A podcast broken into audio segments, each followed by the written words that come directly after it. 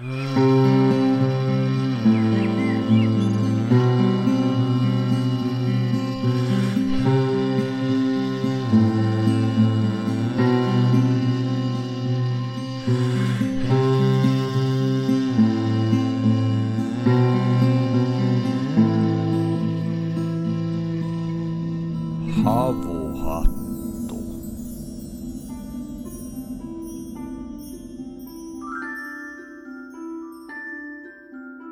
Jumala leipäns antakoon, ja meille armons suokoon, ja kunnon saunan lauantaisin.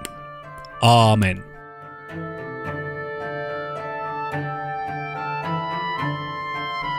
Myös tämän jakson äh, teille tarjoaa Kääpä Biotech.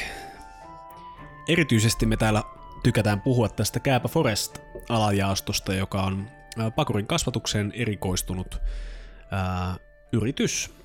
Ja äh, on mahdollista siis osana metsähoitosuunnitelmaa kasvattaa pakuria. Miten homma siis käytännössä toimii on se, että joko tilaa tämmöisen avaimet käteen palvelun, joka sisältää pakurikasvatuksen ja, ja tota, siihen liittyvän metsähoidon suunnitelman. Ja sen lisäksi siellä arvioidaan myöskin se puusto, esimerkiksi, että onko se koivikko soveltuva tähän pakurin kasvatukseen. Ja annetaan pakuriympit ja laitetaan ne sinne paikan päälle suoraan puihin porataan ja, ja tota kaikki tarvikkeet ja itävyystakuu ja sadon ostotakuu myös kuuluu tähän pakettiin. Tai sitten voi ihan omatoimisesti tilata tämän ää, tämmöiset ympit ja nämä tarvikkeet ja itse tehdä tämän, tämän työn. Joka tapauksessa sitten muutaman vuoden päästä, kun sato koittaa, niin ostotakuu on. Cap Forestit ostaa kaiken pakurin, mitä saa tuotettua siellä.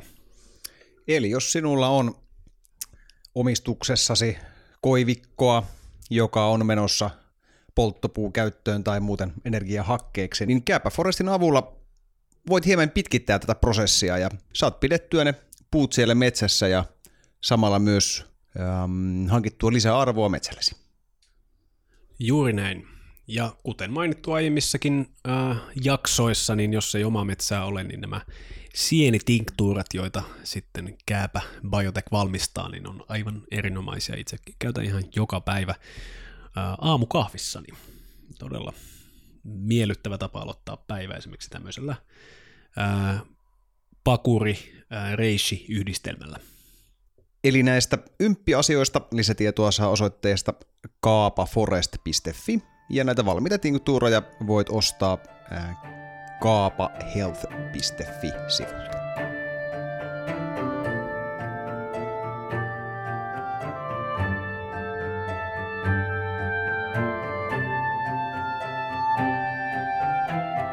Onpas hienoa viettää tänään havuhatun osalta ää, uuden maasaunan, savusaunan avajaisia, eli rakkaat vieraamme Laura Foon ja Lassi Liikanen olette ensimmäiset havuhatun vieraat, jotka on päässeet tuohon upo uuteen savusaunaan ottamaan löylyjä ja järjestys on hyvin nurinkurinen, koska ensin saunottiin, sitten syötiin leipää ja nyt vietetään tätä lauantai-iltaa täällä Sipon Hinspyyssä jaksoa nauhoitellen.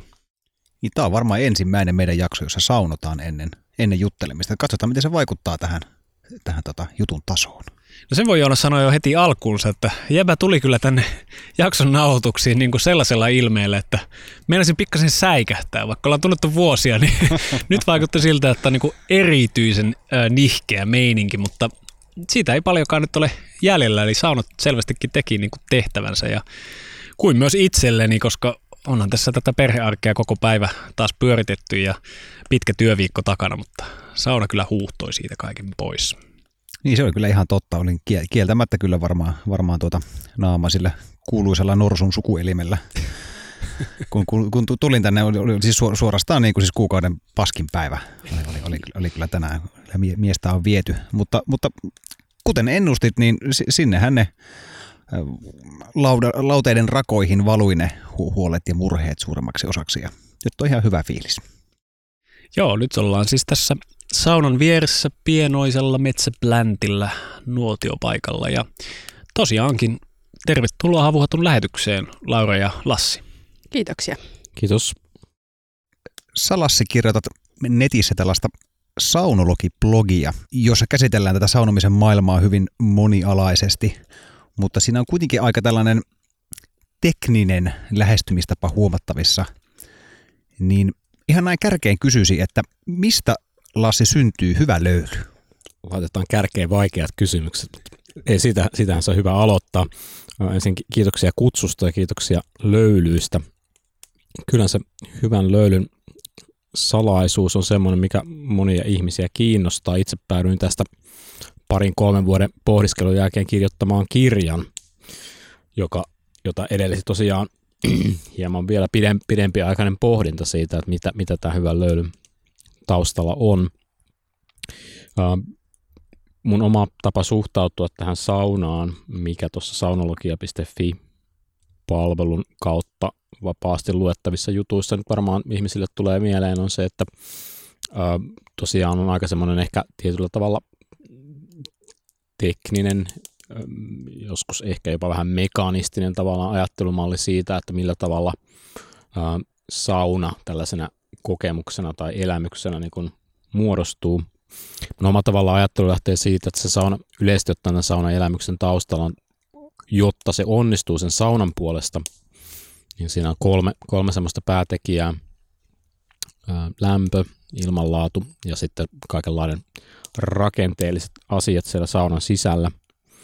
Mutta ne ei ole tavallaan ole mitään. Tämä on vähän tämmöinen kuin kolmiyhteys, joka kaipaa neliyhteyttä siinä mielessä, että erityyppiset saunatavat ja saunakulttuuri, joka tuodaan sinne saunaan. Sauna on ikään kuin, jos miettii, itse ajattelen sitä, ehkä sitä voisi verrata tämmöisen kuin teatterilavaan tai lavastukseen että se tavallaan luo, luo puitteet sille, mitä siellä saunassa tapahtuu, minkälaisia elämyksiä ja kokemuksia siellä voidaan, voidaan saada.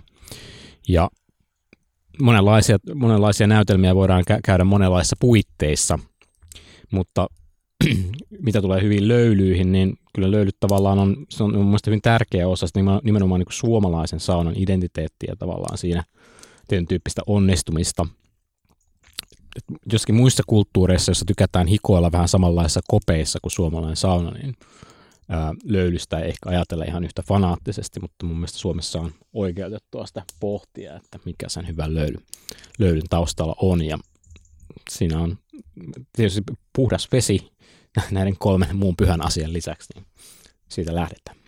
Se, miksi kysyin tämän kysymyksen heti tähän kärkeen, on se, että yleensähän sau- saunoja arvostellaan tämmöisellä aikalla niin kuin kaksiportaisella asteikolla, että joko löylyt on hyvät tai sitten ne ei ole hyvät. Joo, näin voisi sanoa. Ja sitten jos on oikein tota monisanainen ihminen, niin sanoo, että löylyt on vielä lempeät tai pehmeät. Tai timakat. Joo, se, se, se on jo erittäin niin laaja sanavarasto sanasiassa. Nyt kun on käyty testaamassa Havuhatun uuden pääkallopaikan saunan löylyt, niin mitä sanottavaa Laura Foonilla on näistä löylyistä? No täytyypä sanoa, että tämä itse asiassa nyt ei ollut mun eka kerta kyseisessä on löylyissä ja ö, kolmas kerta toden sanoo kenties. Toimi tässä ainakin. Ö, musta tuntuu, että tässä on nyt saunan lämmittäjä alkanut oikeasti luomaan suhdetta tähän saunaan ja jotenkin tuntuu, että se, koska siis perinteessä usein sanotaan, että tämä saunan ensilämmittäjä on sen saunan henki tai tonttu tai muuta tällaista. Niin Oho, mun mielestä tämä, vastuu.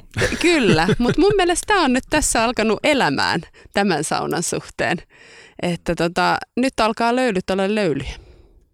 Olen henkilökohtaisesti tismalleen samaa mieltä. Itse olen varmaan, varmaan sen kymmenellä nyt voi jo kertoa tuon ton Lauran lukeman oma kokemukseni tästä saunasta ja melkein joka kerta on ollut aina paremmat ja paremmat tunnelmat kyllä, kyllä, kyllä siellä saunan puolella, että, että Otto on kyllä selkeästi kehittynyt tässä saunatontun roolissa.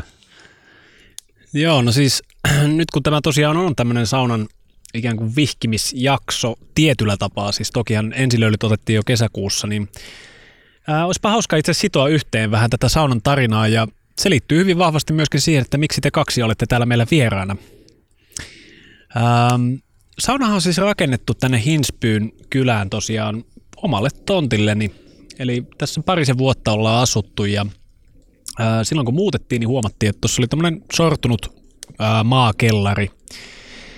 Ja tota, toki näitä remontteja sitten olisi varmaan kiireellisempiäkin ollut, mutta itse olin ainakin sitä mieltä, että mikään ei ole kiireellisempää kuin savusaunan ää, rakentaminen. Ja niinpä sitten aloitettiinkin tuossa reilu vuosi sitten keväällä ystäväni Veikan kanssa. Terveisiä vaan Veikalle sinne Laajasaloon, niin tota, ää, sitten vaan lapioimaan sitä tyhjäksi sitä kylmäkellaria. Ja se oli viiden päivän lapiointihomma. Siellä oli siis, sitä oli käytetty kaatopaikkana, eli siellä oli kaikenlaista roskaa ja saatiin se tyhjäksi ja, ja tota, purettiin sitten se kylmäkellari siitä suurimmilta osin, mutta siinä vaiheessa me eläteltiin vielä toivoa siitä, että, että tota, tehtäisiin siitä tämmöinen savisauna.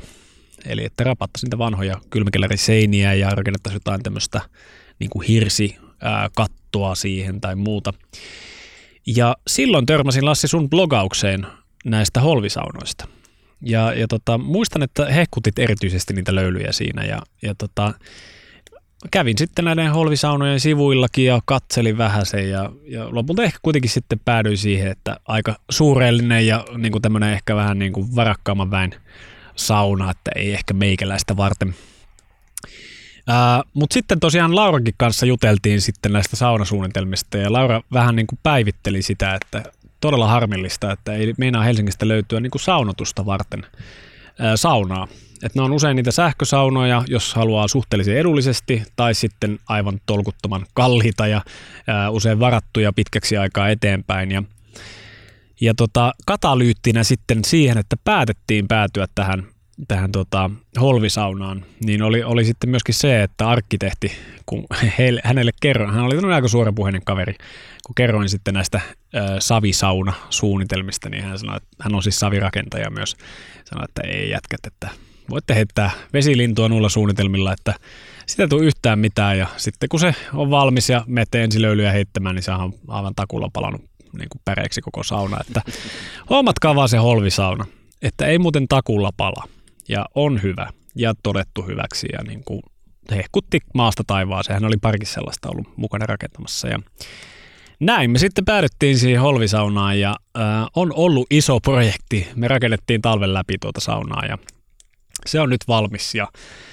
ja itsekin olen sitä mieltä, että nyt alkaa löytyä se lämmittämisen eetos ja Tämä oli tosiaan Laura aivan uutta tietoa, että tämä sauna ensilämmitteellä on näin iso vastuu. Mä ehkä lähinnä vaan mietin, että tässä tämmöinen oppipoika opettelee savusaunan lämmitystä, koska, koska tota vaikka Anoppilassa olen kyllä vanhaa savusaunaa lämmittänyt jonkin verran, niin tämä on silti aika tämmöinen uusi, uusi juttu itselleni.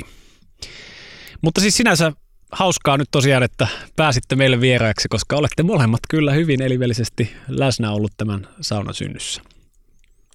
Mukava, mukava kuulostaa, ja tota, kun tekee tällaista äh, internet-vaikuttamista, niin ei koskaan oikein tiedä, että mihin sitä kaiken kaikkiaan tulee vaikutettua. Että tästä saa niinku semmoisia tiettyjä heijastumia aina silloin tällä positiivisella tavalla verkosta takaisin, mutta sitten voi olla, että tapahtuu Turulla ja, Turulla ja Toreella kaikenlaisia asioita, joihin on tavallaan ollut itse ikään kuin osa vaikuttamassa, mutta ei koskaan niistä millään tavalla tietoiseksi, että tästä kuitenkin kuulosti tästä tota, tarinasta, että ilmeisesti olet ollut kuitenkin tyytyväinen, että tähän hullutteluun tämän ää, kyseisen saunan kohdalla olit lähtenyt mukaan, vaikka on ollut sit niinku sekä henkisesti että taloudellisesti investointi paljon.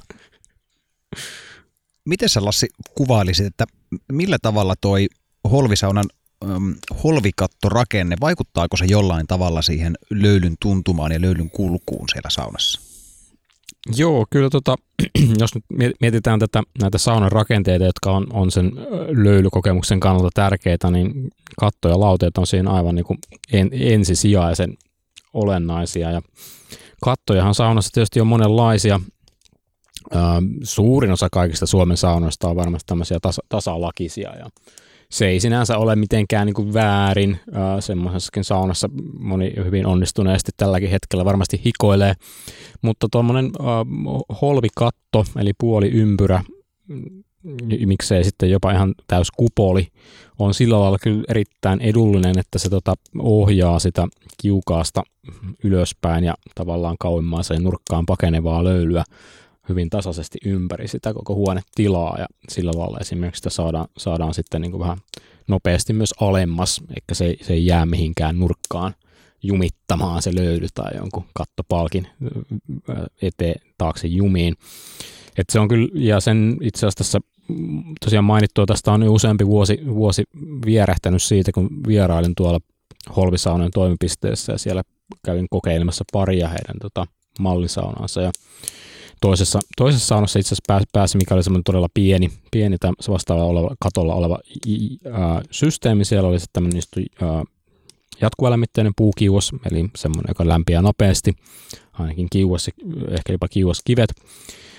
Sauna pysyi siinä vaiheessa itsessään vielä aika viileänä, niin kuin noin holvisaunat ylipäänsäkin, eivät hirveästi lämpiä, kun ovat siellä maan povessa mutta äh, tavallaan mitä viileämpi se sauna on, niin sitä helpommin se näkee, miten se löyly siellä liikkuu. Eli jos, mitä, to, to, äh, ja päinvastoin, eli jos sulla on erittäin kuuma sauna, niin sä et yleensä näe sitä löylyä siellä. Tunnet sen kyllä, mutta sä et sitä näe. Mutta se vesihöyry, ähm, vesihöyry tota, tiivistyy pieniksi vesipisaroiksi, eli tämmöisestä sumua, mikä on siis se löylyn, löylyn tämmöinen näkyvä olomuoto. Äh, muodostui siinä pikkusaunassa todella hyvin ja siellä on, näki oikein konkreettisesti, miten se todella nopeasti niin liikkui sen, y, y, sen kaaren, ää, holvikaaren tavallaan joka suuntaan ja sinne niin kuin, ala, mat, ala, alas lattiatasolle. Ja oli ainakin mulle semmoinen erittäin vakuuttava esimerkki siitä, minkä, minkä, minkä takia se kattomuoto on niin tärkeä. Ja, ää, se on tosiaan varmasti yksi paras ominaisuus just tuossa mallissa. No nyt kun mainitsit tämän äh, Uusikaupungin äh, paikan, jossa pääsee kokeilemaan näitä äh, holvisaunan löylyjä, niin tähän on kyseisen äh, saunatyypin kehittäjä, eli Jari Ruususen ihan, ihan kotipaikka tai äh, tämmöinen kotipaikka ja lisäksi myös saunamaailma, eli hänellä on viisi tämmöistä holvisaunaa käsittääkseni siinä pihassa. Ehkä me voitaisiin tähän väliin kuunnella ihan pieni pätkä Jari Ruususen omia mietteitä siitä, että miten tämä sauna sai alkunsa. Niin, mehän tosiaan käytiin tuossa taannoin loppukesästä pyörähtämässä tuolla Ruususen tontilla ja käytiin testaamassa yhtä tällaista saunaa hänen kanssaan ja jutusteltiin hieman näistä holvisaunoista. Kuunnellaan se pätkä tähän väliin.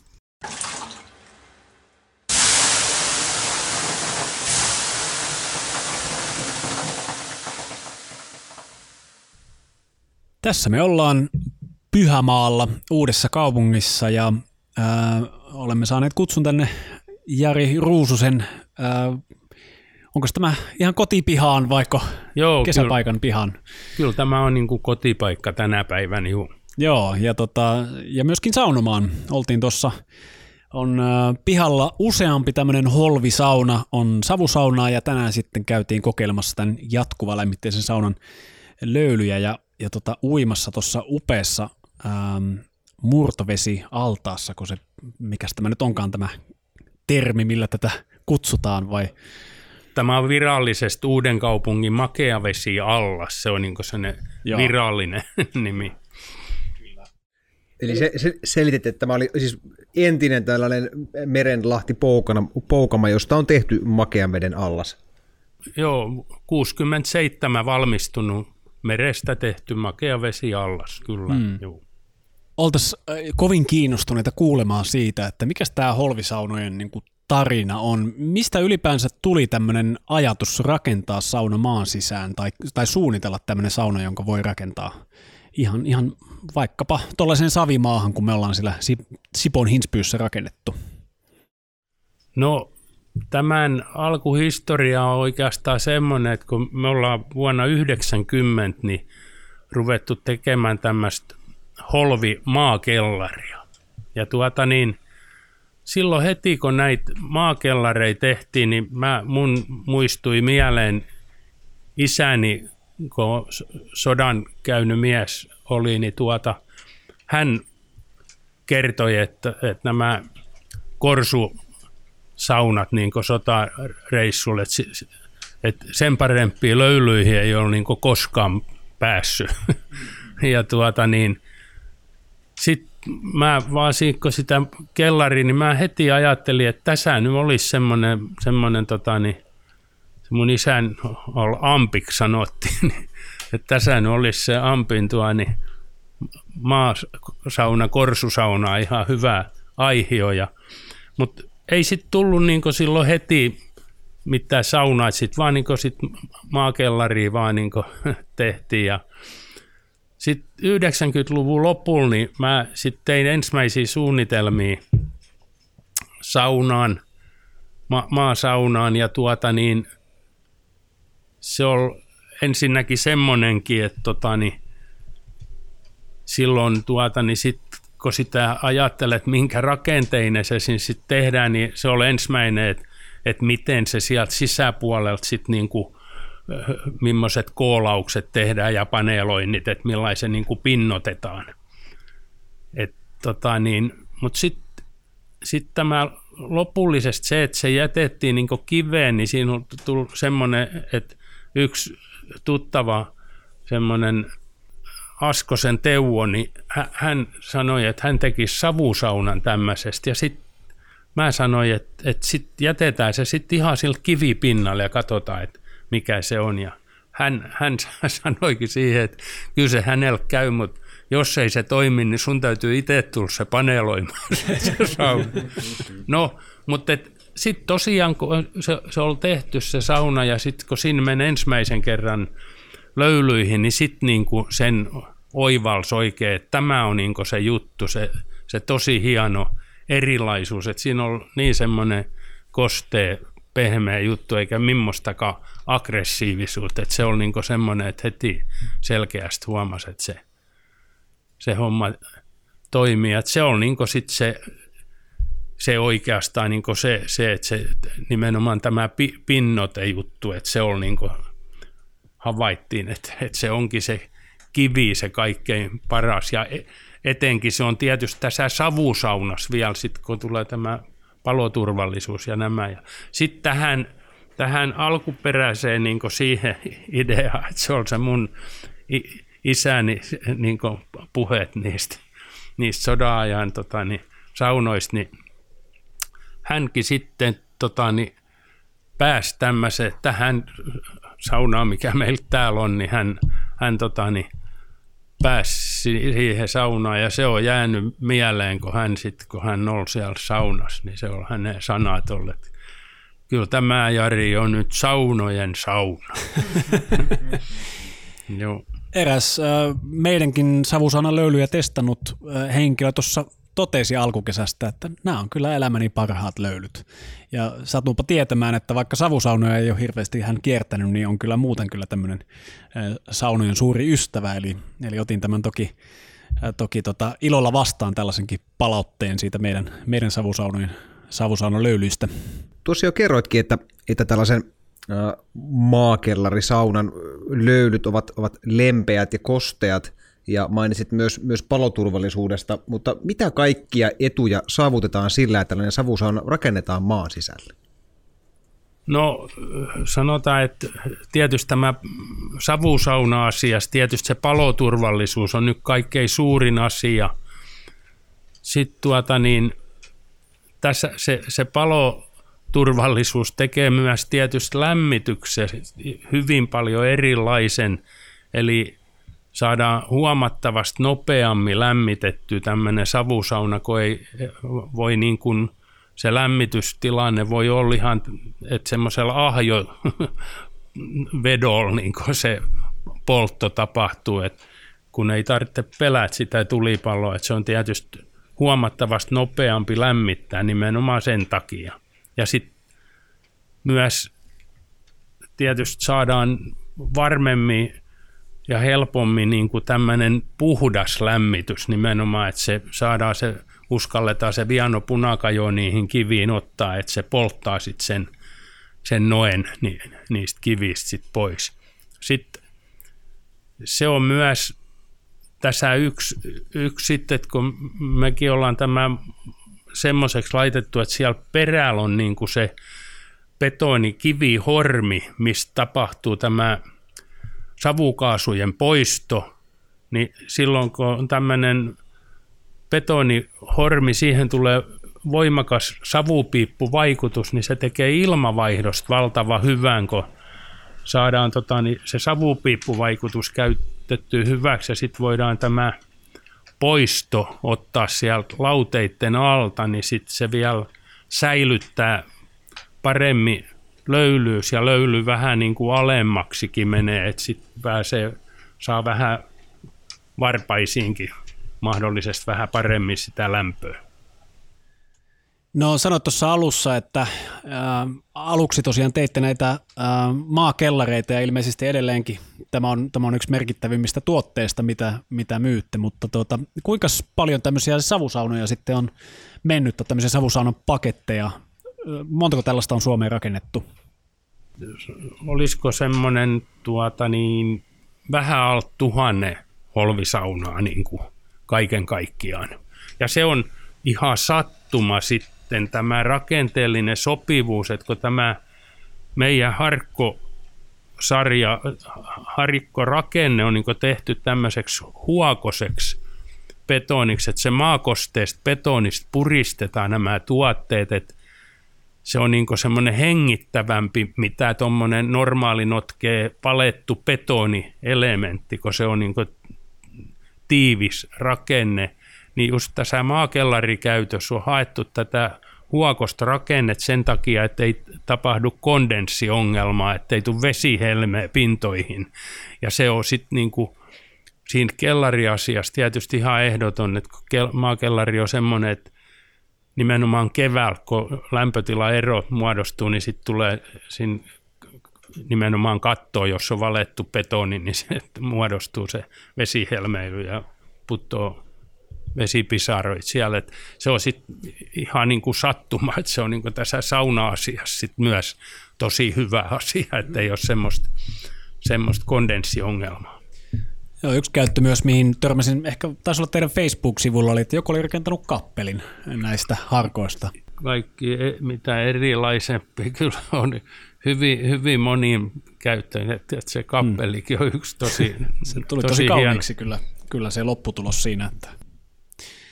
No, äh, itse on vähän semmoinen rakentaja, että tykkään äh, käyttää materiaaleja, niin kuin just esimerkiksi hirttä ja, ja tota, pidän siinä siitä, että, että se on periaatteessa hyvin hoidettuna hyvinkin pitkäikäinen rakennusmateriaali ja helposti ne osat, jotka siellä sattuisikin sitten mätänemään, niin, niin uusittavissa.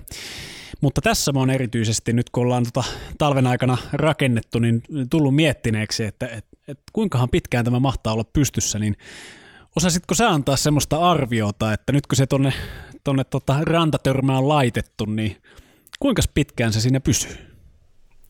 No mä uskoisin näin, että tota niin, se, se pitkäikäinen kesto, niin siinä on varmaan suurin merkitys on sille, että millainen nämä näkyviin jäävät pinnat, että nimenomaan se ulkofasadi ja sen yläreuna, rakenteet, että millainen ne on niin kuin osattu tehdä sillä lailla, että vesi poistuu sillä lailla, että ei tapahdu niin tämmöistä rapautumista niin kuin talviolosuhteissa. Että jos se, niin kuin se etuosa sillä lailla osataan tehdä, että se ei niin kuin, että vesi ei pääse sinne sisälle ja sitten taas niin sulaa ja jäätyy vuorotellen, niin sitten tietysti tapahtuu tämmöistä rapautumista, että, että kyllä, kyllä, kyllä siinä täytyy niin kuin enemmän kuin yksi sata vuotta olla ikää. Kyllä. Mutta se on tosiaan semmoinen niin kuin haavoittuvin mm-hmm. asia tässä, tässä rakenteessa. Joo, itse toivon kyllä sitä, että tulevaisuuden arkeologit sitten tulevat katselemaan, että minkälainen temppeli täällä Sipossa on tänä aikakautena pistetty pystyyn. Muuten tästä, vielä tästä, että mihin käyttötarkoituksiin, niin esimerkiksi lepakko niin semmoiseksi hmm. turvapaikaksi on niin Okei, okay, joo. Lepakkoluolaksi. niin. Joo. No mutta kiitoksia oikein paljon näistä näkemyksistä. Tämä on tosi mielenkiintoista nähdä ikään kuin kulissien taakse aina ja kuulla äh, historiasta myös äh, vähän lisää, kun on, on näin, näin intiimisti itsekin ollut tekemisissä tämän rakentamisen kanssa ja, ja myöskin nyt sitten tästä eteenpäin löylyjen muodossa. Kertoisitko tähän loppuun vielä, että jos joku nyt kiinnostui tällaisen holvisaunan rakentamisesta, tai miksi nyt ei tällaisen holvikappelinkin, niin, niin mistä löytää lisätietoja? No joo, holvisauna toi kotisivuilla sitten vaan sieltä. Toivotamme hyvää alkanutta syksyä ja, ja tota, kiitoksia vielä löylyistä täällä, täällä tota, uudessa kaupungissa, upealla, upealla tota, kotipaikallasi. Juu, kiitos vaan ja kiitos. Kiitos käynnistä. Kiitos. Jatkamme nyt muiden aiheiden parissa. Eli tällainen tarina on äh, holvisaunojen takana, eli sinänsä aika niin kuin erityislaatuinen tyyppi. Tiedän myöskin, että kun he tekevät näitä kylmäkellareita, niin on nähnyt joitakin kuvia tällaisista projekteista, missä kylmäkellareita on sitten myöhemmin muutettu saunoiksi. Eli tällaistakin tapahtuu. Tästä Ruususen tarinasta tulee väistämättä mieleen se, että mä itse olen miettinyt sitä, että mikä tämä mikä tämän Jarin isoisän tarinan tavallaan todellisuuspohja sieltä rintamalta on. Mä itse olen käyttänyt jonkun verran aikaa siihen, että koettanut kaivella historian arkistoista mahdollisesti tämmöisen ää, nimenomaan korsu, korsusaunan ää, mallia huonolla menestyksellä siinä mielessä, että mä itse olen kotoisin tuota, tuolta Kaakkois-Suomesta, missä kulkee tämä niin sanottu salpalinja, jonka ympäristöön nämä, nämä tota, jatkosodan veteraanit sitten kaiveli näitä linnoituksia ja se, mitä jatkosodan ajasta tiedetään, jatkosota on sillä tässä Suomen sotahistoriassa synkkä, synkkä ja pitkä aika, mutta teki siinä mielessä ehkä hyvää sauna, saunojen kehityksellä, että tai hyvää ja hyvää, mutta ainakin se teki, teki muutoksia siihen, koska siellä ää, jatkosodan rintamalla sotilaat teki saunoja sen, minkä kerkis, ja sitten kun se sota pikkuhiljaa muuttui koko ajan enemmän tota, paikallaan olemiseksi, niin saunalle oli, oli jatkuvasti käyttöä, mutta siihen aikaan saunottiin pääasiassa nämä rintamalla olleet saunat oli tällaisia niin sanottuja tota, ähm, ne, niin kuin ehkä osittain maasaunoja, mutta niissä käytettiin paljon tästä ähm, salvoamatonta puuta, eli hyvin semmoisia niin kuin vapaasti hengittäviä ja ilmavia, jossa oli jonkunmoinen katto, katto ja sammalta silleen, että se maastoutui sinne hyvin, mutta sitten kun sitä ilta, ilta-aikaan lämmitettiin, niin sitä ei kukaan sitten huomannut siellä. Se oli se vallitseva, vallitseva saunatyyppi, mutta tavallaan siihen, sen toisen maailmansodan aikaan tuli sitten mielenkiintoinen tämmöinen jakso, joka vaikutti sitten sen jälkeen niin sodan, sodan, aikasi, sodan jälkeiseen saunakehitykseen aivan hirveästi. Me, me itse oma hypoteesini tästä on se, että toisen maailmansodan aikana kävi, kävi nimittäin jatkosodassa niin, että kun Suomi hyökkäsi Neuvostoliiton alueelle, niin ensimmäistä kertaa, kun mentiin takaisin sen vanhan rajan toiselle puolelle, niin ö, otettiin sotavankeja. Siihen asti ö, Neuvostoliiton puolella oli jo vuosikymmeniä kärsitty tästä niistä punapilkkukuumeista, jota aiheutti, aiheutti tuota vaatetäit. Ja nyt sitten kun tota, se, se ei ole Suomeen oikeastaan, se oli pysynyt siellä rajan toisella puolella, mutta nyt sitten kun näitä sotavankeja ja heidän varusteita otettiin äh, suomalaisten haltuun, niin siinä pääskin sitten käymään sillä viisi, että tämä sama, samaten tota, vaatetäi alkoi leviämään myös Suomessa. Ja siitä lähti semmoinen erikoinen kehityskulku, että puolustusvoimien yksi osasto lähti kehittelemään vastaiskua tähän ja oikeastaan se tiedettiin tavallaan jo. Haluttiin tehdä tämmöisiä uudenlaisia kenttäsaunoja. Niillähän oli siis, kuten sanottiin, niin siellä rintamalla oli näitä tämmöisiä rintamasaunoja kyllä, mutta ne oli siis savusaunoja, joissa mielellään vietettiin aikaa, puhdistauduttiin, mutta ne ei soveltunut taas sitten tähän ä, uuteen taisteluun tätä vaatettäitä vastaan, vaan kehitettiin tämmöisiä erillisiä desinfektiosaunoja. Ja niissä keskeinen poikkeus oli se, että niitä lämmitettiin tällaisella niin sanotulla kamina-kiukaalla, joka oli käytännössä ensimmäinen niin laajempaan käyttöön tullut jatkuvalämmitteinen puukiuas. Ja sitten asiat alkoi niin muuttumaan hyvin nopeasti toisen maailmansodan jälkeen niin, että vaikka tämä kyseinen kiuasmalli ei niin päätynytkään niin kenenkään rintamalta palanneen ää, veteraanin kotisaunaksi, niin tämä vastaavan tyyppisiä ää, ratkaisuja alettiin tekemään kiihtyvällä vauhdilla 40-50-luvulla. Ja sitten ne ihmiset, jotka ovat tässä myöhempinä aikoina ottaneet haltuunsa tuommoisia vanhoja saunoja, niin ovat huomanneet, että ää, tuossa toisen maailmansodan jälkeisenä aikoina alettiin paljon saneeraamaan vanhoja savusaunoja ympäri Suomen maata sellaiseen malliin, että tällaista perinteistä savukiukaasta ja kertalämmitteistä pönttökiukaasta luovuttiin ja nämä käytännössä just tuohon, tuohon aikaan ajoittuvat, ajoittuvat tota, jatkuvalämmitteiset kiukaat alkoi tulla muotiin. Joo, onpa kiinnostava, kiinnostava juttu. Tämä oli myös mulle aivan uutta tietoa, koska mä oon itse asiassa pohdiskellut aika paljon sitä, että mitenkäs meis, meillä kävi saunahistoriassa näin, että savusaunasta tuli tämmöinen niin kuin eksoottinen erikoisuus. Ja että nämä jatkuvalämmitteiset on se normi ja nykyään itse asiassa sähkösauna taitaa olla se normi. Mä luulisin, että, että varmaan jos näistä Suomen miljoonista saunoista katsotaan, ää, niin kuin, että, että mitä ne on, niin savusaunat on ehdoton vähemmistö, mutta, mutta että sähkösaunat on varmaan se, se yleisin saunatyyppi. Ää, tässä aivan erinomaisessa äh, sauna kautta aikojen teoksessa, äh, joka on siis Martti Vuoren juuren tuota 60-luvulla kirjoittanut, kirjoittanut tämän teoksen, jossa käydään läpi saunahistoriaa, kulttuuria, ää, ei pelkästään Suomesta, vaan itse asiassa ensimmäinen osa kirjasta on täysin ulkomailta, ää, Euroopasta, Etelä-Amerikasta, vaikka mistä muualta, niin ää, se, mitä tuosta kirjasta oppii, on se, että monet näistä saunan historiallisista kehityskuluista on itse asiassa aika aika hämmentäviä. Me oletetaan, että saunalla on ollut tietynlainen kehityskulku, että se on ollut tämmöinen joku, esimerkiksi niin kuin juteltiin viime sauna jaksossa tuota Miskan ja Matin kanssa, niin että, että se on ollut sun koti samalla ja että sulla on tullut vaan mieleen, että niille kiville voisi vähän heittää ehkä vettä ja ah, ihana tunne ja näin. Ja, ja me ollaan siitä hiljalleen tultu savusaunoihin ja sitten hiljalleen jatkuvalämmitteisiin ja sähkösaunoihin. Ja samalla saunan rakenteet, arkkitehtuuri on muuttunut sen mukaan, kun ihmisten rak- omat ko- kotirakennukset on myöskin muuttunut.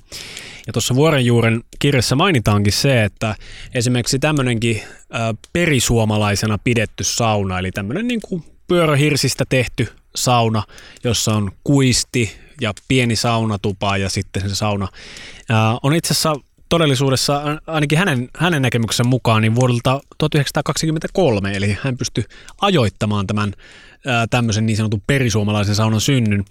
Ja, ja tota, Tämä on arkkitehti Oiva Kallion ää, peruja, koska hän, hän rakennutti tänne kesähuvilalle Oivalaan, tuonne Villinkiin, tämmöisen pyörähirsen saunan. Ja hän haki vaikutteita alppimajoista. Eli tuohon aikaan se oli hyvin eksoottinen sauna siksi, että se oli tämmöinen hirsirakennus. Eli siihen aikaan nämä saunat oli tämmöisiä kylyjä jossain, missä lie vuorenkolossa ja niin kuin turpeilla täytettyjä tämmöisiä kammeja. Eli e, ehkä tässä vaiheessa niin kuin alettiin muuttua myöskin tämmöisiin suureellisempiin saunoihin, jossa on ikkunat, on savupiippuja, on vaikka mitä muuta. Ja muistan myös, kun viittasinkin tuossa äsken siihen meidän edelliseen saunajaksoon, niin siinähän Matti luki Samuli Paulaharjun näkemyksiä.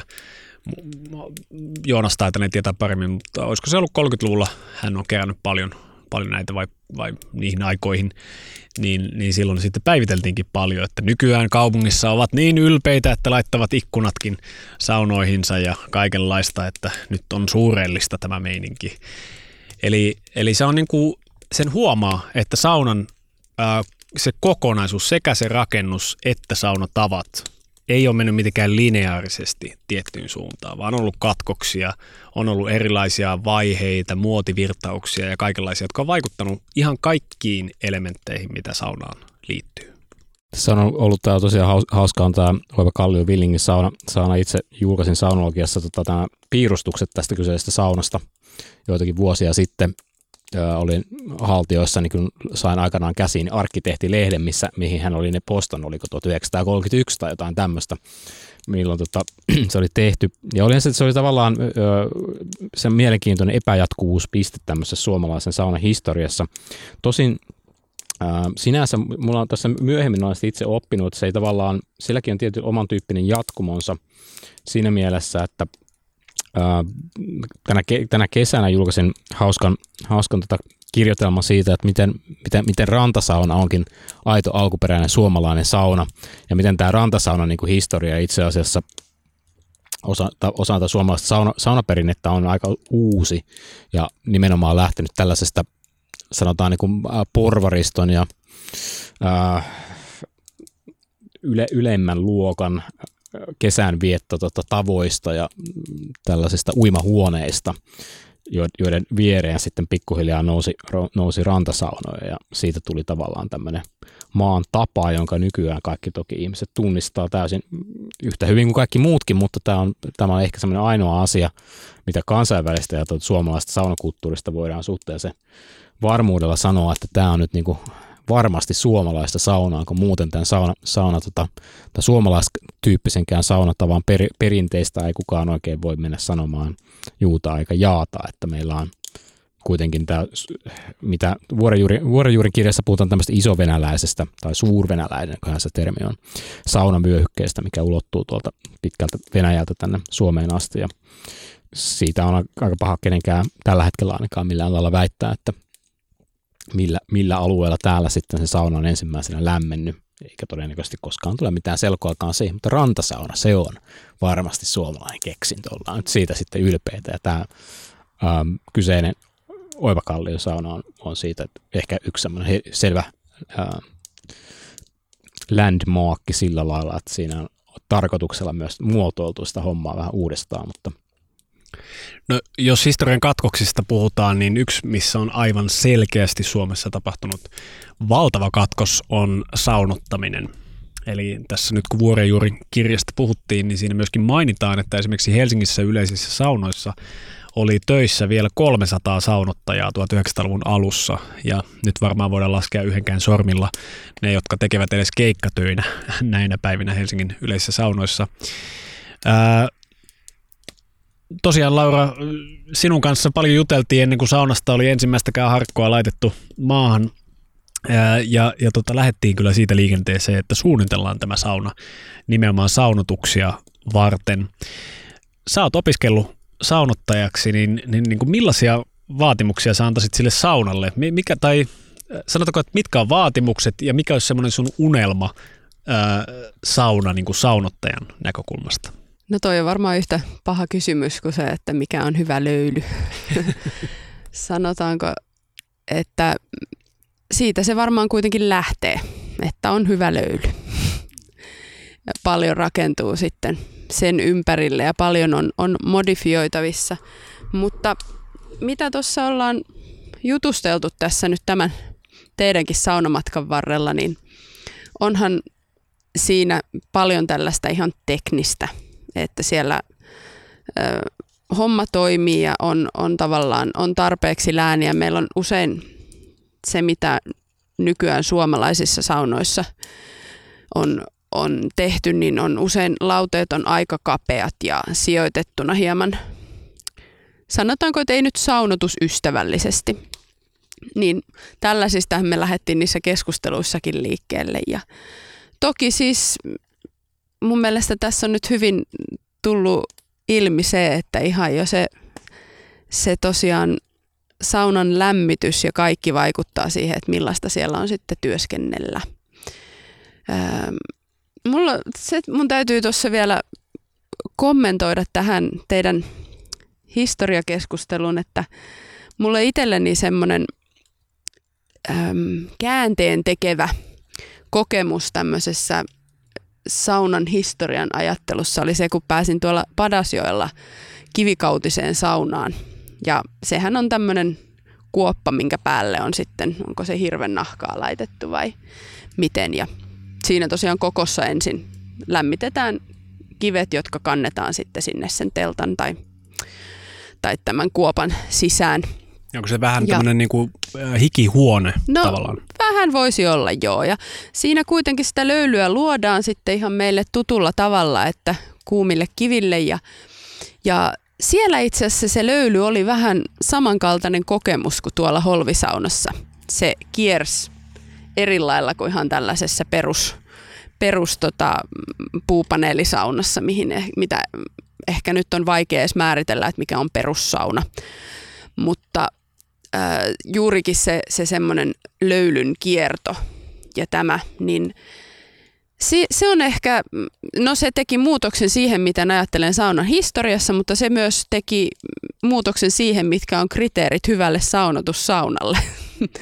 se että tosiaan, mitä tuossa Lassikin mainitsi, että useinhan ongelma on se, että se löyly ikään kuin asettuu sinne kattoon semmoiseksi löylykakuksi tai laataksi. Ja toki siis saunottajahan sitä sieltä sitten kaivelee alas ja ohjailee, mutta tuossa on tuossa Holvisaunassa oli, on se mukava piirre, että kun se löyly tosiaan liikkuu ja pyörii ikään kuin tasaisemmin, niin sä sä et yksin tee sitä löynyn liikuttamisen työtä. niin tämä oli semmoinen, mistä sitten jossain kohtaa juteltiinkin, että, että on, on niin kuin hyvän saunotussaunan semmoisia tärkeitä ominaisuuksia. Tavallaan saat sen löylyn kiertämään hyvin pienellä effortilla. Joo, ja sitä pystyy myös sitten niin kuin tavallaan, sä pystyt tekemään sen löylyn, tavallaan sen saunan luoman löylyn kierron mukaisesti, tai sitten sä voit lähteä tekemään vastaan ja saatkin ihan erilaista tunnelmaa sinne. Joten se, se luo siihen liikettä moneen suuntaan ja kuitenkin mä näen, että saunassa se löylyn liike ja liikuttaminen on varsinkin saunotuksessa niin kuin ihan äärettömän tärkeässä osassa. No tässä kun on keskusteltu kertalämmitteisistä saunoista ja savusaunoista, niin onko sillä mitään merkitystä, että, että millä tavalla se sauna lämpeää tämän niin kuin saunotuskäytön kannalta? On, mutta siis kyllähän saunotus onnistuu. On, on käynyt ihan näissä meidän kaikkien tuntemissa kerrostalon metri kertaa metri sähkökopeissa saunottamassa. Kyllä se sielläkin onnistuu, mutta... Mä muuten Anne Laura jos... ihmetellyt sitä, että miten sä pystyt siihen niin kuin sellaisissa saunoissa. Kyllä se onnistuu, mutta täytyy sanoa, että onhan se siis ei ole savusaunan voittanutta. Mm. Mä en sitä ihan hirveän... Mä oon monesti miettinyt, että jos olisi, olisi jostain keksis ylimääräistä aikaa, niin mä haluaisin ihan tosiaan perehtyä siihen, että minkä takia se on niin ylivoimainen. Mutta tota, jos ihan nyt vaan puhun oman kokemuksen perusteella tälleen saunottajan näkökulmasta, niin kyllä se, se savusaunassa se, että se ö, tietynlainen suljettu tila – tuo siihen sellaisen kohtukokemuksen, jota sitten jos sulla on savupiippua tai on, on paljon sellaisia, niin kun, jos on paljon uloskäyntejä, se tuo siihen eri tunnelman. Eli se on yksi sellainen savusaunan ikään kuin se sellainen tietynlainen luolamaisuus tai kohtumaisuus, mikä tuo siihen. Ja toki onhan se löyly eri tämmöisessä kertalämmitteisessä tai, tai sitten jos on ihan tämmöinen peruspuusauna tai näin, niin kyllä se on vaan, ei, ei pääse yli eikä ympäri, että se on eri asia. Otto mainitsi tuossa vähän aikaa sitten, että, että savusaunominen on nykyihmiselle ikään kuin, niin kuin luksusta. Sitä on tullut, tullut tällainen eksklusiivinen tuote, jota jo, jo, jokaisen takapihalta ei enää löydykään versustaa sitä sata vuotta sitten. Muistelen, kysyin joskus omalta ukiltani, jonka kesäpaikan ähm, ihan siinä lähettyvillä oli vanha savusauna. Ja kysy, kysyin häneltä, että minkä takia sä et ole en, ennallistanut tätä saunaa, että, että hän saisi vielä hyvän, hyvän saunan, että kivu olisi ihan hyvässä kunnossa ja pikkusen ikku, ikkunoita laittaisi ja muutaman hirren sieltä vaihtaisi. Sitten saisi ihan hyvän, hyvän vielä. Ja hän ei arvostanut savusaunaa yhtään. Hän, hän on syntynyt savusaunassa ja, ja, ja, ja, ja, ja siihen menee niin hirveästi aikaa – ai, aikaa ja kaikki on mustana. Ja hän, hän ei pitänyt niin yhtään. Niin hän piti tämän jatkuvan lämmitteisen saunan siisteyttä ja hallittavuutta ja no, no, nopeita lämmit, lämmitettävyyttä niin, kuin niin suuressa arvossa, että ei, ei, ei pitänyt niin kuin, savusaunaa läheskään niin hyvänä vaihtoehtona.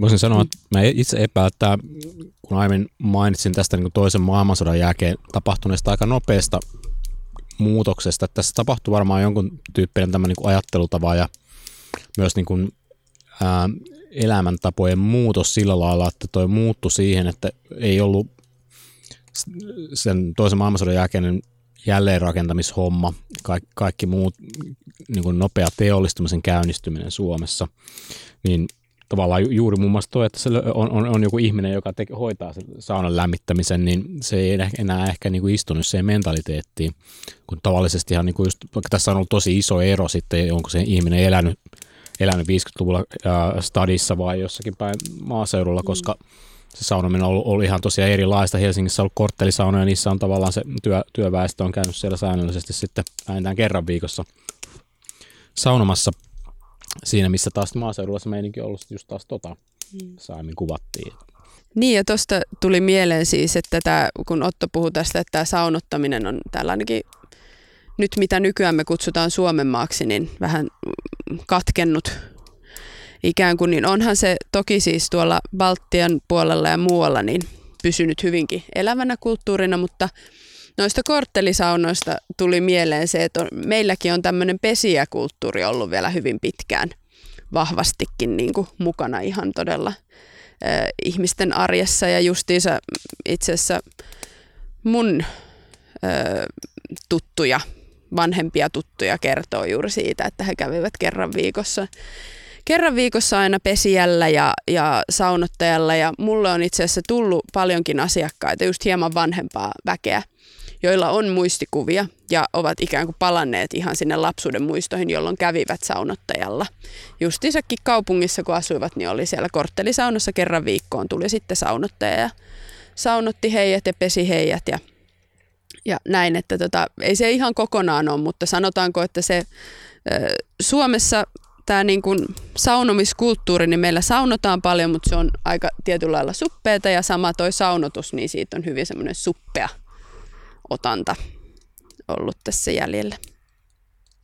Niin tosiaan, vähän niin kuin vaikuttaa siltä, jos, jos niin kuin vedetään vähän mutkia suoraksi, niin on se, että meillä on ollut tämmöinen tietynlainen, ää, toki muuttuva, mutta ne perusrakenteeltaan samanlainen saunakulttuuri tuhansia vuosia se on nivoutunut kyllä ennen kaikkea siihen saunan rakennukseen, koska siis savusauna itsessään mahdollistaa tiettyjä asioita, mutta myöskin rajoittaa tietyllä tavalla. Ja se, että ollaan siirty jatkuvalämmitteisiin on muuttanut totta kai paljon, mutta ennen kaikkea siinä on tapahtunut tämä, missä, mistä just Lassi puhuit, on se, että, että meillä on tullut kaupungistuminen, joka on muuttanut asioita. Ja se, miten ihmiset on muuttanut niistä savupirteistä ää, ehkä hiukan isompiin tupiin siellä kylillä, mutta sitten myöskin ajan myötä sitten kaupunkiin, kerrostaloihin ja näin poispäin. Eli me huomataan tämmöinen kulttuurillinen muutos, jossa kaikki äh, ihmiselämän osa-alueet, siis tosiaankin niin kuin kulttuuri, arkkitehtuuri, äh, jopa kieli, äh, muovautuu ja sitä kautta me huomataan, että se heijastelee tällaiseen ikiaikaiseen perinteeseen, niin kuin sauna meille on. Mutta tuossa kun mainitsit noista ää, saunottajista, niin niin tota, en malta ottaa yhtä lainausta tästä ää, vuorenjuuren teoksesta. Mä tässä väli, välissä sano, sanoa semmoisen jutun liittyen tähän, tähän tota, saunottajaperinteeseen, niin mikä voi olla silleen niin kuin me, meidän ikäluokan ihmisille vaikea ää, hahmottaa, mutta niin kuin ilmeisesti vasta oikeastaan 70-luvulta alkaen alkoi olemaan se niin kuin jonkun tyyppinen standardi, että kämpissä oli kaupungissakin omat suihkut sitä ennen se ei niinku ollut mikään, niin tiedätte varmaan edelleenkin Kalliossa saattaa asua jengiä semmoisessa yksiössä, jossa ei ole mitään suihkua ollut alun perin, mitkä on rakennettu 60-luvulla. Niin, niin. Ja siis nykyäänkin saattaa olla, jos oikein huonosti käy, että sitten se on se, että lähellä, lähellä tuota, on töölö uimahalli, että siellä voi käydä sitten suihkussa. Mutta mut joo, tosiaan, mitä olin sanomassa, että en malta olla ottamatta Sauna Eevan näkemyksiä, ää, lainausta tuolta 1900 hän, hän siis saunotti vuodesta 1870 vuoteen 1900 helsinkiläisissä yleisissä saunoissa nimenomaan. Niin, niin äh, tämä lainauksen taustaa sen verran, että, että kun mainitsit tuossa tuo kulttuurilliset muutokset, jotka liittyy myöskin siihen saunan arkkitehtuuriin, niin yksi tietenkin, mikä on hyvin keskeinen, on se, että me siirrytään perhesaunoista yleisiin saunoihin hyvin pitkään se oli aivan itsestään selvää, että sauna oli perheen peseytymispaikka, sauna oli perheen suorastaan pyhä paikka. Ei ole kaukaa haettua sanoa, että ennen 1900-lukua se oli perheen kotitemppeli, jossa tehtiin monenlaisia toimituksia. Ja temppeli Mä tässä tarkoitan nyt intialaisessa merkityksessä, eli ei mikään puhtauden tyyssiä, vaan päinvastoin siellä on niinku vihdonta äh, lehvät vuosien ajalta ja ryönää roskaa lattia täynnä. Eli ei, ei niinku varsinaisesti näin, eikä välttämättä myöskään mikään hiljaisuuden paikka, vaan siellä on saatettu hyvinkin kovaäänisesti vaihtaa kuulumisia niin kuin intialaisissa temppeleissä konsanaan. Mutta sitten kun siirryttiin kaupunkeihin ja jopa niinkin varhain kuin 1900-luvun alussa, niin millaisia muutoksia siellä tapahtui, niin tämä Sauna Eeva, saunottaja, kuvaa niitä näin. Järjestää ja korjata tulisi asioita tällä alalla paljonkin, ja varsinkin kaupunkien suurissa saunoissa. Pyhänä saunaa ennen muinoin pidettiin, Jumalasta ovat luopuneet nykyajan ihmiset. Humalaisina tulevat usein miehet saunaan, eivätkä silloin sanoja säästele. Vaikeata on rivoa rahastakaan palvella. Jos ihmiset tyhmyyksiä viinapäissään tekevät, siitäkö tulisi saunan arvoa vähentää? Ei. Sellaiset pitäisi kieltää saunasta pois. Minä voin sen kestää, joka olen vanha, mutta minä puhun nyt nuorempien eduksi. Jos olisin itse määräämässä, tahtoisin, että ainakin kaupungeissa olisi eri saunahuoneet miehille ja naisille, ikäpuolet tai muuten vakaviksi tunnetut olkoon kylvettäjinä miesosastolla, nuoremmat naisosastolla. Milloin tämä oli lausuttu? Tämä on vuodelta 1901, eli aika niin kuin, sanotaankin suorastaan profetiaalinen näkemys, koska, koska niin kuin Lassi mainitsit, niin, niin, niin kuin suurelta osin vauhtiinhan tämä pääsi tämä kehitys nimenomaan sodan jälkeen, samalla kun ää, muuttui nämä jatkuvalämmitteiset saunat, niin ää, ehkä viimeistään luovuttiin siitä yksityisen saunan ajatuksesta, joka on kyllä ehkä ja palannut. Toisaalta, sitten, toisaalta sitten nostettiin myös niin kuin, ä, sukupuolten osastojen välille seinä pystyyn, kuten vaikka Rajaportin saunassa tota, alun perin ei ollut mitään tällaista väliseinää, joka siellä tänäkin päivänä on ja joka sinne muistaakseni 20-luvulla sitten rakennettiin.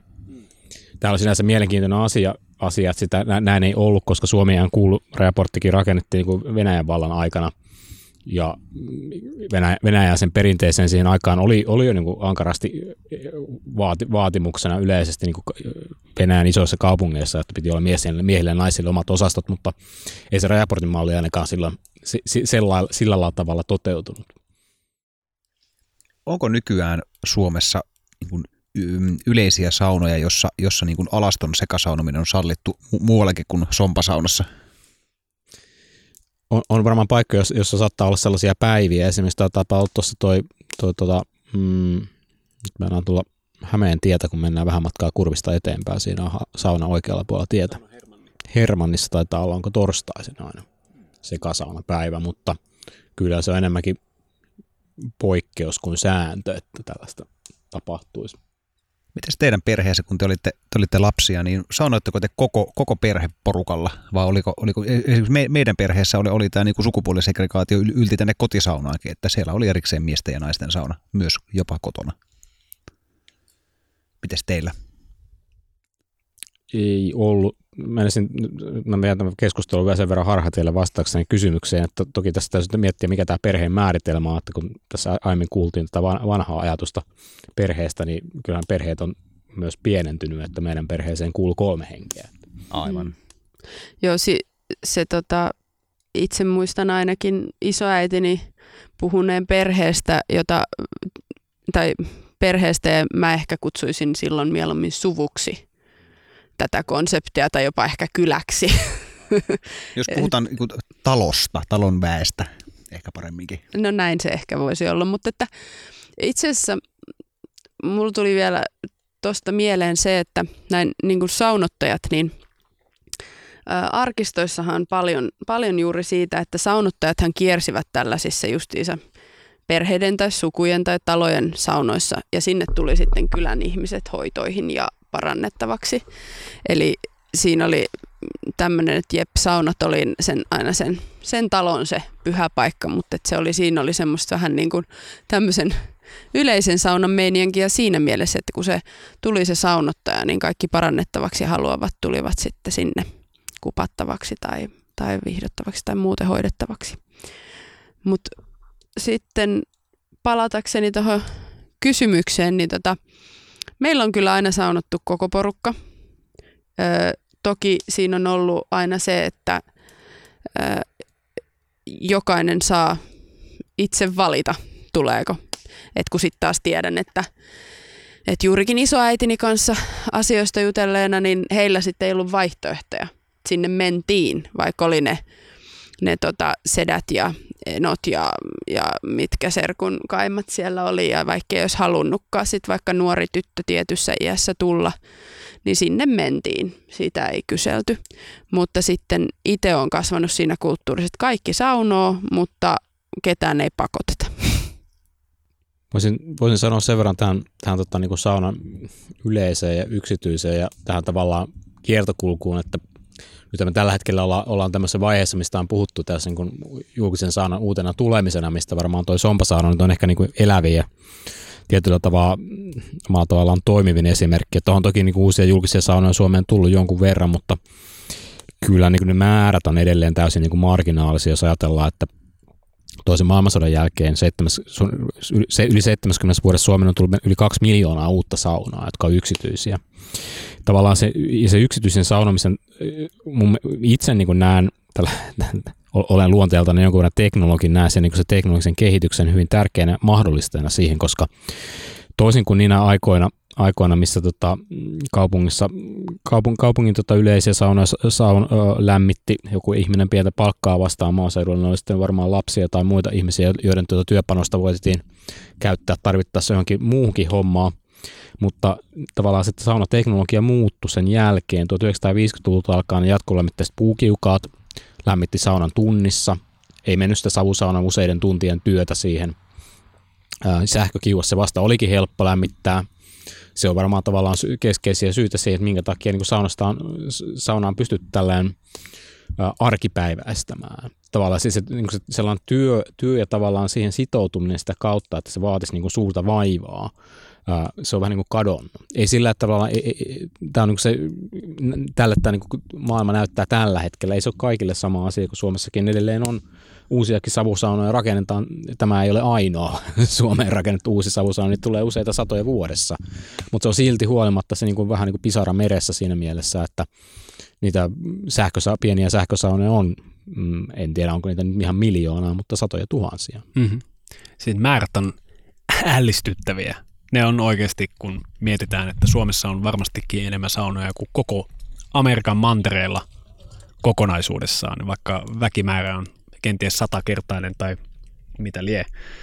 Eli kyllähän me siinä mielessä monesti sanotaan, että suomalaiset on tämmöistä saunahullua kansaa, ää, mutta ehkä siinä on vähän se hulluus tosiaan siinä mielessä, että, että kun me oltiin esimerkiksi Laura silloin siellä Latviassa ja juteltiin sitten latvialaisen saunottaja Eukon kanssa, joka oli käynyt tämmöisen justiinsa ammattikorkeatasoisen saunottajakoulutuksen ja oli hyvin kokenut saunottaja. Ja kun häneltä kysyi sitten suomalainen, että no kuinka usein tulisi saunoa, niin hän sanoi, että no ei nyt missään nimessä useammin kuin kerran viikossa, mutta hän ei tarkoittanut samaa, mitä me tarkoitetaan saunalla. Hän ei tarkoittanut sitä, että niin kuin tässä Rapport-julkaisussa oli, oli erinomainen tämmöinen juttusarja Sauna Suomi – jossa käytiin kaikissa Suomen maakunnissa saunomassa, voin, voin linkittää sen tuonne muistiinpanoihin, niin, niin siinä oli muun muassa yksi tämmöinen herrasmies, joka sanoi, että hän ottaa aina puhelimen saunaan, että valitettavasti menee puhelin remonttiin vähän väliä, mutta siellä hän sitten kattelee puhelimesta lätkää vai mitä liian.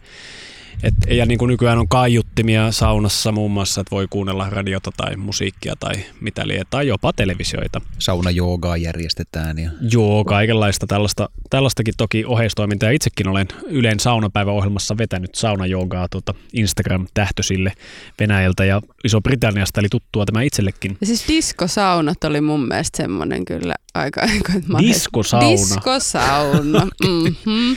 meillä, meillä Salassa järjestettiin hevisaunoja. niin, kyllä. Ma- ma- mankka soittamaan Slayeria ja Mutta mut tästähän, niin, kyllä, tästähän päästiin siis juuri tähän, mitä se nykyään on. Saunahan siis bilepaikka, eli tuo sauna Eevan profetiallinen näkemys on tullut siihen, että sehän on siis usein, usein myös paikka, missä kännätään ja, ja tota opiskeluaikoina itsekin, itsekin on tätä paljon tehnyt. Äh, ensinnäkin Joonaksen kysymykseen siis sen verran, että siis äh, meillä siis saunottiin koko perhe, mutta sanotaanko, että sitten ei ikään tullessa niin isovelit oli sen verran paljon vanhempia ja näin, niin että siitä tuli semmoinen henkilökohtainen paikka sitten, että mä itse asiassa menin mieluummin yksin ja niin kuin halusin varata itselleni sen, sen yksinolon hetken siellä saunassa. Eli, eli se on niin kuin, mun mielestä ehkä se kehikko, jos mä nyt niin kuin pikkasen, tässä on ollut tosi monia, monia mielenkiintoisia teemoja, niin, niin tota, tämmöinen niin kehikko, mistä voisi olla hedelmällistä tarkastella ylipäänsä saunaa, on niin kuin tämä yksityisen ja yleisen näkökulma ja se, että miten se saunan ikään kuin muukin kuin se tekninen ulottuvuus, miten se näkyy siinä. Mi- mi- miten saunan ikään kuin henki muuttuu silloin, jos on ikään kuin sun henkilökohtainen tämmöinen rauhoittumisen paikka tai jopa niin kuin oman hengellisen kokemukseesi biletyspaikka versus, että se on yleinen sauna, jossa on sitten muitakin ihmisiä kokemassa tämmöistä hyvin syvällistä ää, yhteyttä siihen saunan, saunan henkeen versus sitten, että se olisi tämmöinen niin kuin bilettämispaikka. Eli, eli ehkä tästä me saadaan tämmöinen niin kuin aika, aika mielenkiintoinen tapa tarkastella tätä saunaa semmoisena tietynlaisena katalyyttinä. Eli mitä tahansa kulttuuri, millä tavalla se muuttuu, niin sauna on se, joka ottaa vastaan niitä muutoksen ikään kuin hedelmiä. Mitä sä olisit mieltä tämmöisestä näkökulmasta? Tähän aiheeseen ehkä sopii hyvin se, että palataan taas muutama askel taaksepäin ja otaisiin ehkä jutella vähän enemmän tuosta sompasaunasta, mikä tuossa ohimennen mainittiin. Nimittäin siinä mun mielestä aika hyvin yhdistyy nämä, oikeastaan nämä kaikki elementit, mitä tässä on puhuttu. Se on paikka, jonne monet menee bilettämään. Se on tosiaankin pääkaupunkiseudun ainoa paikka, minne pariskunta voi mennä yhdessä julkiseen saunaan. Paitsi uima-asuissa. Niin, niin, kyllä, aivan, aivan. Itselleni tämä ei ole vaihtoehto. en sitä osannut ottaa mukaan, mukaan kuvio ollenkaan. Et ole käynyt Hernesaaren löylyssä ilmeisesti. Enpä kyllä ole. Siis ehkä tästä voidaan vielä erikseen keskustella, mutta siis minusta siis niinku uimahousuissa saunominen, siis se tuntuu niinku siis väärältä. Ensinnäkin se on epämiellyttävää, se hiki jotenkin, niinku, varsinkin semmoinen niinku uima, uima, uima-asu niinku, äh, kangas, jotenkin niinku, tuntuu todella ikävältä olla niinku kuumassa. Va- varsinkin jos on semmoinen kuiva kuuma, niin sitten oikein niinku kuumottaa ne housut. Siis se, se, se tuntuu vaan niinku siis väärältä. Mutta ei tartuta tähän, jatketaan sompasaunasta. Ähm, kertoisiko sä Lassi ihmisille, jotka eivät ole kuulleet sompasaunasta, että mikä, mikä paikka se oikein on? Mikä se paikka idea on? Jos semmoinen kuulija sattumalta löytyy, niin sompasauna on toiminut varmaan, mitä sanoit, 5-6 vuotta ainakin. Vähän pidempään. päällekin ehkä joo. Joo, olisi varmaan pidempään, jos on vähän kiertänyt eri ets, etsien paikkaansa äh, lain kouran ulottumattomissa ja aina vetäytyen tarpeen, tarpeen tulle sitä karkuun. Nyt taitaa olla kai kolmas paikka, missä Sompasauna tällä hetkellä on. Mutta... No, Joo, taitaa olla kolmas kyllä.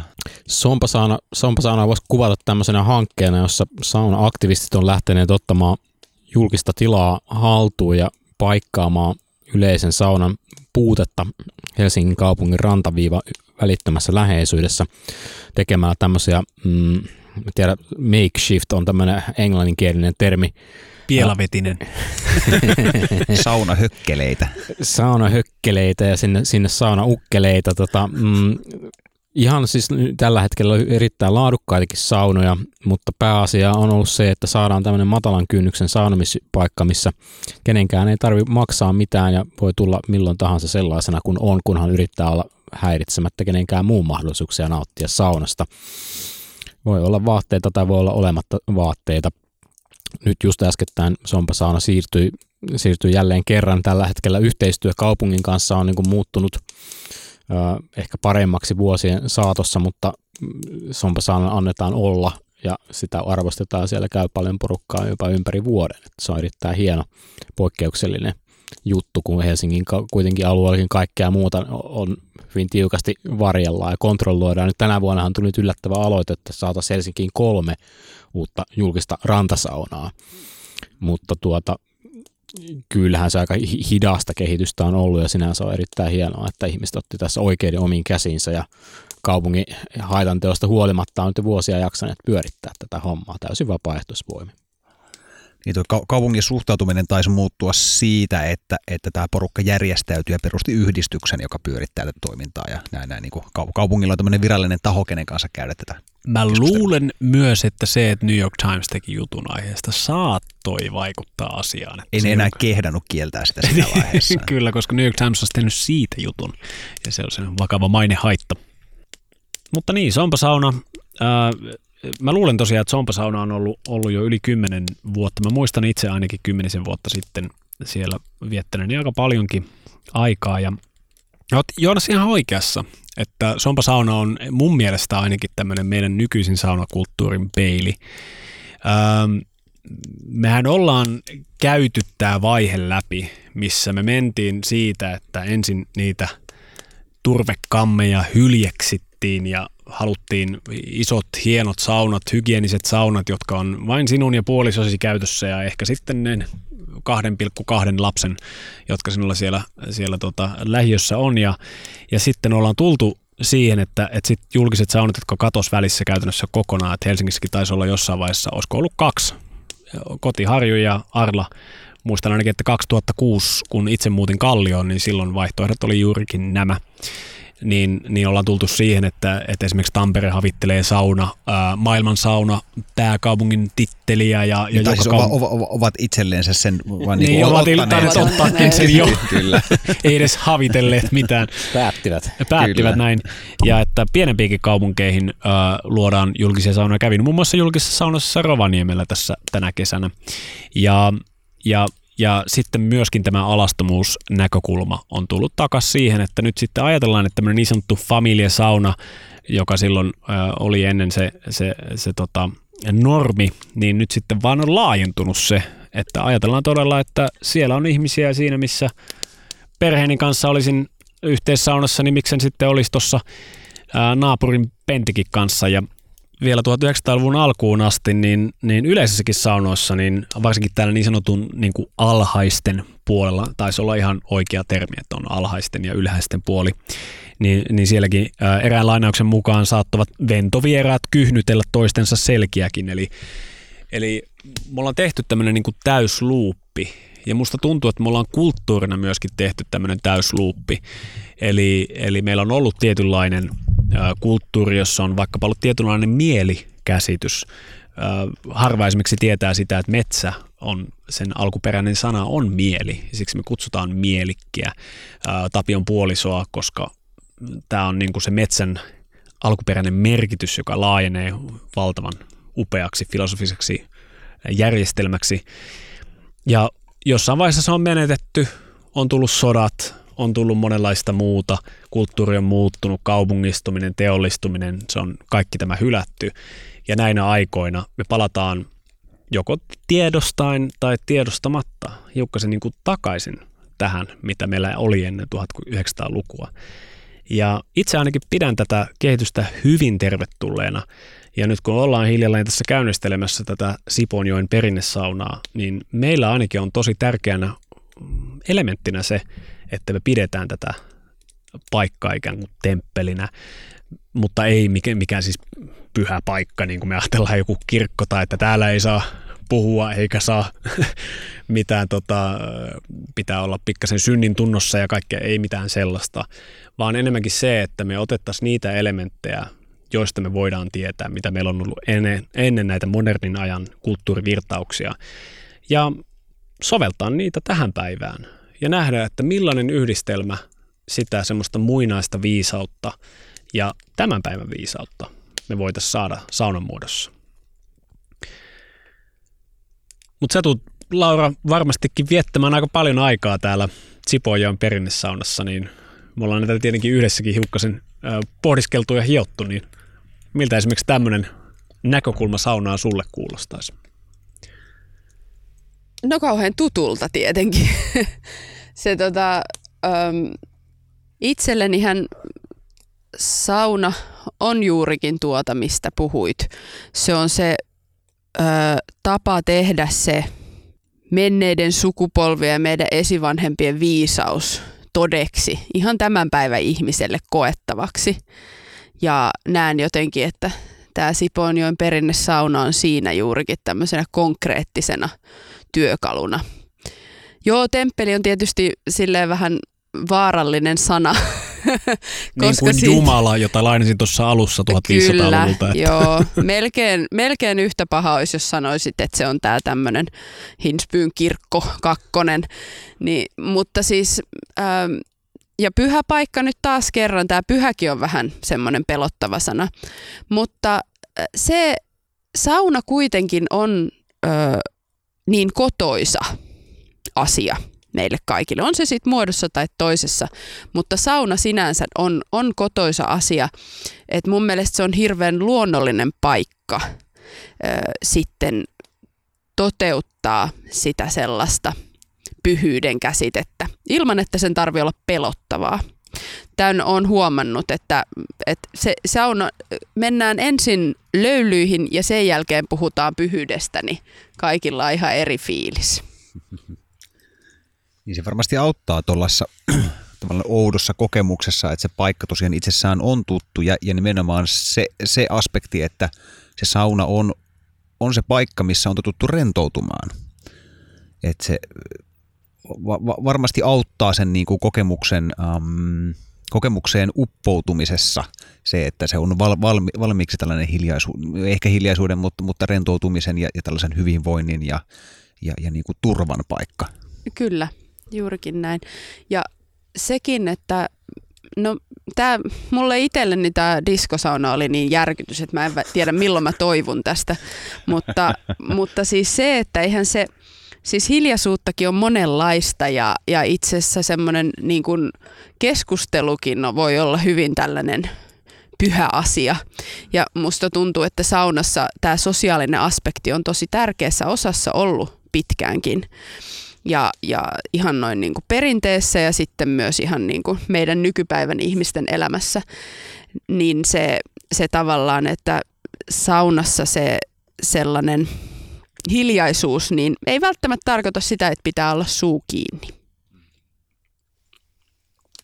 Mites, tykkäättekö te saunaa yksin? No joo. Kyllä.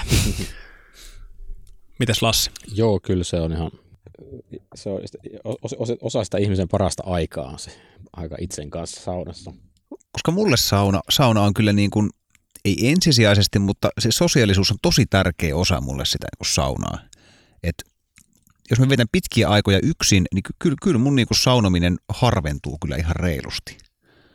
Et kyllä mä käyn siellä saunassa ja, ja olen, olen mutta mut mä käyn harvemmin ja sitten ne sessiot on, on niin kuin siis varmaan kymmenen kertaa lyhyempiä kuin mitä, mitä tällaisella äijä, äijäporukalla istutaan koko iltasaunassa ja jutustellaan välillä ja otetaan ehkä, ehkä olutta ja vähän syödään välissä ja taas saunotaan. Et se on, se on hy, hy, hyvin niin kuin erilaista. Et sen en, ennemminkin se mulla niin kuin keskit, se, se on lähemmin kytköksessä siihen peseytymiseen, se yksin saunominen. Mä oon ehkä itse, siis mä ymmärrän hyvin ton, koska niin tunnistan myös tuon. No toki täytyy sanoa, että itsellä sitten tämmöisen niin kuin työnkuvan puolesta, niin myös on tuo, että sauna on kovin sosiaalinen niin kuin konsepti itselleni, että siihen yleensä liittyy muita ihmisiä. Mutta sitten mä koen tosi tärkeäksi saada vetäytyä välillä ihan itsekseni saunaan. En, eikä oikeastaan silloin ei se, mm, se sellainen fyysinen peseytyminen tapahtuu toki, mutta en sen vuoksi. Et mulle, mulle se sauna ja metsä on sellaisia paikkoja, mihin on välillä ihan hirveä tarve vetäytyä itsekseni. Jos on jännä, mä oon miettinyt, että mikä juttu siinä on, koska taas metsä mulle on ehdottomasti semmoinen paikka, missä mä niin kuin mieluiten olen aina yksin. Sillä tavallaan sitä niin kuin rajaa ei, ei, ei niin kuin ole. voi viettää niin useammankin viikon metsässä yksin, ja se on vaan ihanaa. Mutta jos on mitä saunoa viisi tuntia yksin, niin ei, ei, ei, ei, ei, ei, ei se olisi kyllä kiva enää. Mä sanoisin, että riippuu joka saunasta. Tää, nyt on tullut kokeiltua tosiaan näitä saunamaksimeja tässä Sipojoen perinnesauna testivaiheessa, koska muistan, että kesäkuussa muun muassa tota, lämmitin saunan juuri niin kuin tänäänkin silleen, että se oli lämmin tuossa kuuden tienoilla ja menin sinne saunaan ensin, muistaakseni saunoin ehkä perheeni kanssa ensin. Sitten sanoin yhdessä seurassa toisen kerran vielä siinä ja sitten Joonas tuli sinne puoli 12 aikaa ja käytiin Joonas kanssa yhdeltä siis poistuin saunasta. Eli tämä oli tämmöinen seitsemän tunnin sessio. No, se oli näppärää aikaa, kyllä pystyy vaan niin laittaa viesti, viesti, että moneltako voin tulla saunomaan. Joo, ja tälläkin viikolla siis tämä oli neljäs kerta savusaunassa, eli meikä alkaa olla tässä Jari Laukkasen tutkimuksen mukaan niin kuin tuota, äh, tuota, sydän- ja verisuonitautien 60 prosentin alenemisluokassa hiljalleen tällä sanoismäärällä. Mutta tuota, Äh, Mutta joo, siis äh, itselleni se on, ehkä mä suhtautuisin siihen pikkasen samalla tavalla kuin mä suhtaudun mun joogaharjoitukseen. Rakastan saunoa seurassa, rakastan joogailla seurassa, mutta myöskin sillä on todella tärkeä paikka mun sydämessä, että mulla on ne yksi, yksinäiset saunasessiot, yksinäiset joogasessiot. Ja silloin mä huomaan, että siitä tulee semmoinen hyvin henkilökohtainen kokemus. Se on täysin häiriötön paikka, johon ei tunkeudu yhtään mitään. Se on ikään kuin meditaatioharjoitus mulle silloin. Seurassa tietenkin sitten tietyllä tapaa myöskin, mutta ää, silloin ehkä siinä on tämmöinen kollektiivisempi henki mukana kuin silloin, kun olen yksin. Mutta itse asiassa näistä elementeistä mä haluaisinkin jutella erityisesti Laura sun kanssa lisää, kun siirrytään hiljalleen tänne löylyosion puolelle. Mä luulen, että löylyosiossa tällä kertaa voitaisiin mennä vähän syvemmälle siihen, että mikä se on tämä uudesti syntynyt olo saunan jälkeen? Millaisia elementtejä siihen oikeasti sisältyy? Onko se vaan sitä, että meidän hermosto toimii tietyllä tavalla? Onko se vain sitä, että olemme pesseet päivän liat pois? Vai mitä meidän kehossa ja myöskin siellä mielessä tapahtuu saunomisessa? Ja onko siellä väliä, että millaisesta saunasta me poistutaan ja vaikuttaako se tämän tunteen voimakkuuteen? Mistä sä Joonas haluaisit tänään jutella löylyosion puolella? No mä ehkä haluaisin vähän vielä jatkaa tuota aihetta, mitä me ollaan vähän tässä pyöritelty. Eli, eli toi saunan ja alastomuuden ja seksuaalisuuden uh, yhteys. Eli sauna ja erotiikka, niin kuin viime jaksossa asia esiteltiin.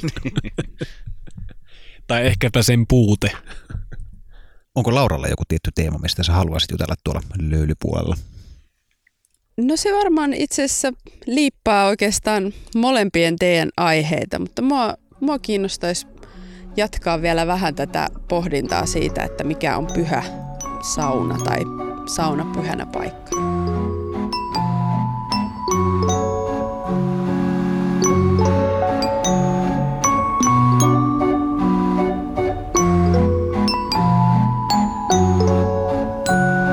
Mr. Wally ehdotti meille toistakin ylellisyyttä, nimittäin saunaa, eli höyrykylpyä, koska herra Forströmillä oli tuollainen maassa niin tavallinen kylpytalo. Se oli pienipuinen, ikkunaton rakennus. Suomalainen palvelustyttö, joka jo jonkin aikaa oli ollut puuhaamassa saunaa kuntoon, avasi meille oven. Sisällä oli kuumaa ja kosteaa kuin itämaisessa kylpylässä – Keskellä oli kasa kuumia kiviä, ja ne oli peitelty koivun oksilla, joiden lehvistä lähti miellyttävä tuoksu. Kivikasalla oli myös suuri vesiastia. Lattialla oli siroteltu olkia ja katon rajassa oli rakennuksen päädyn mittainen pehmeillä ruohoilla katettu lava, jonne pääsi tikkaita myöten. Muutama jakkara, penkki vaatteitamme varten ja siinä kaikki.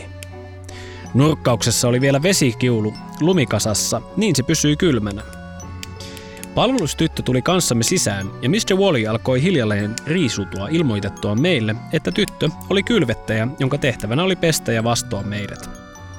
Tapa näyttää olevan Suomessa yleinen, vain yksi esimerkki tämän maankolkan vielä viattomista tavoista. Joissakin paikoissa miehet ja naiset, kuin sopimuksesta, eivät lähde saunasta yhtä aikaa, ja vanhat naiset pitävät jotakin vyötäisillään lähtiessään ulos – Saunan jälkitunnelmissa tuvassa pysyin vain töin tuskin vakavana, sillä näky oli äärimmäisen hu- hassunkurinen. Tuvassa oli vieraita, kaiken ikäisiä naapureita, joukossa kolme vanhaa ukkoa, jotka istuivat penkillä ilman vaatteen retalettakaan ja ahelivat partaansa ilman peiliä. Kukaan ei näyttänyt piittaavan heistä. Naiset kutoivat, virkkasivat ja juttelivat.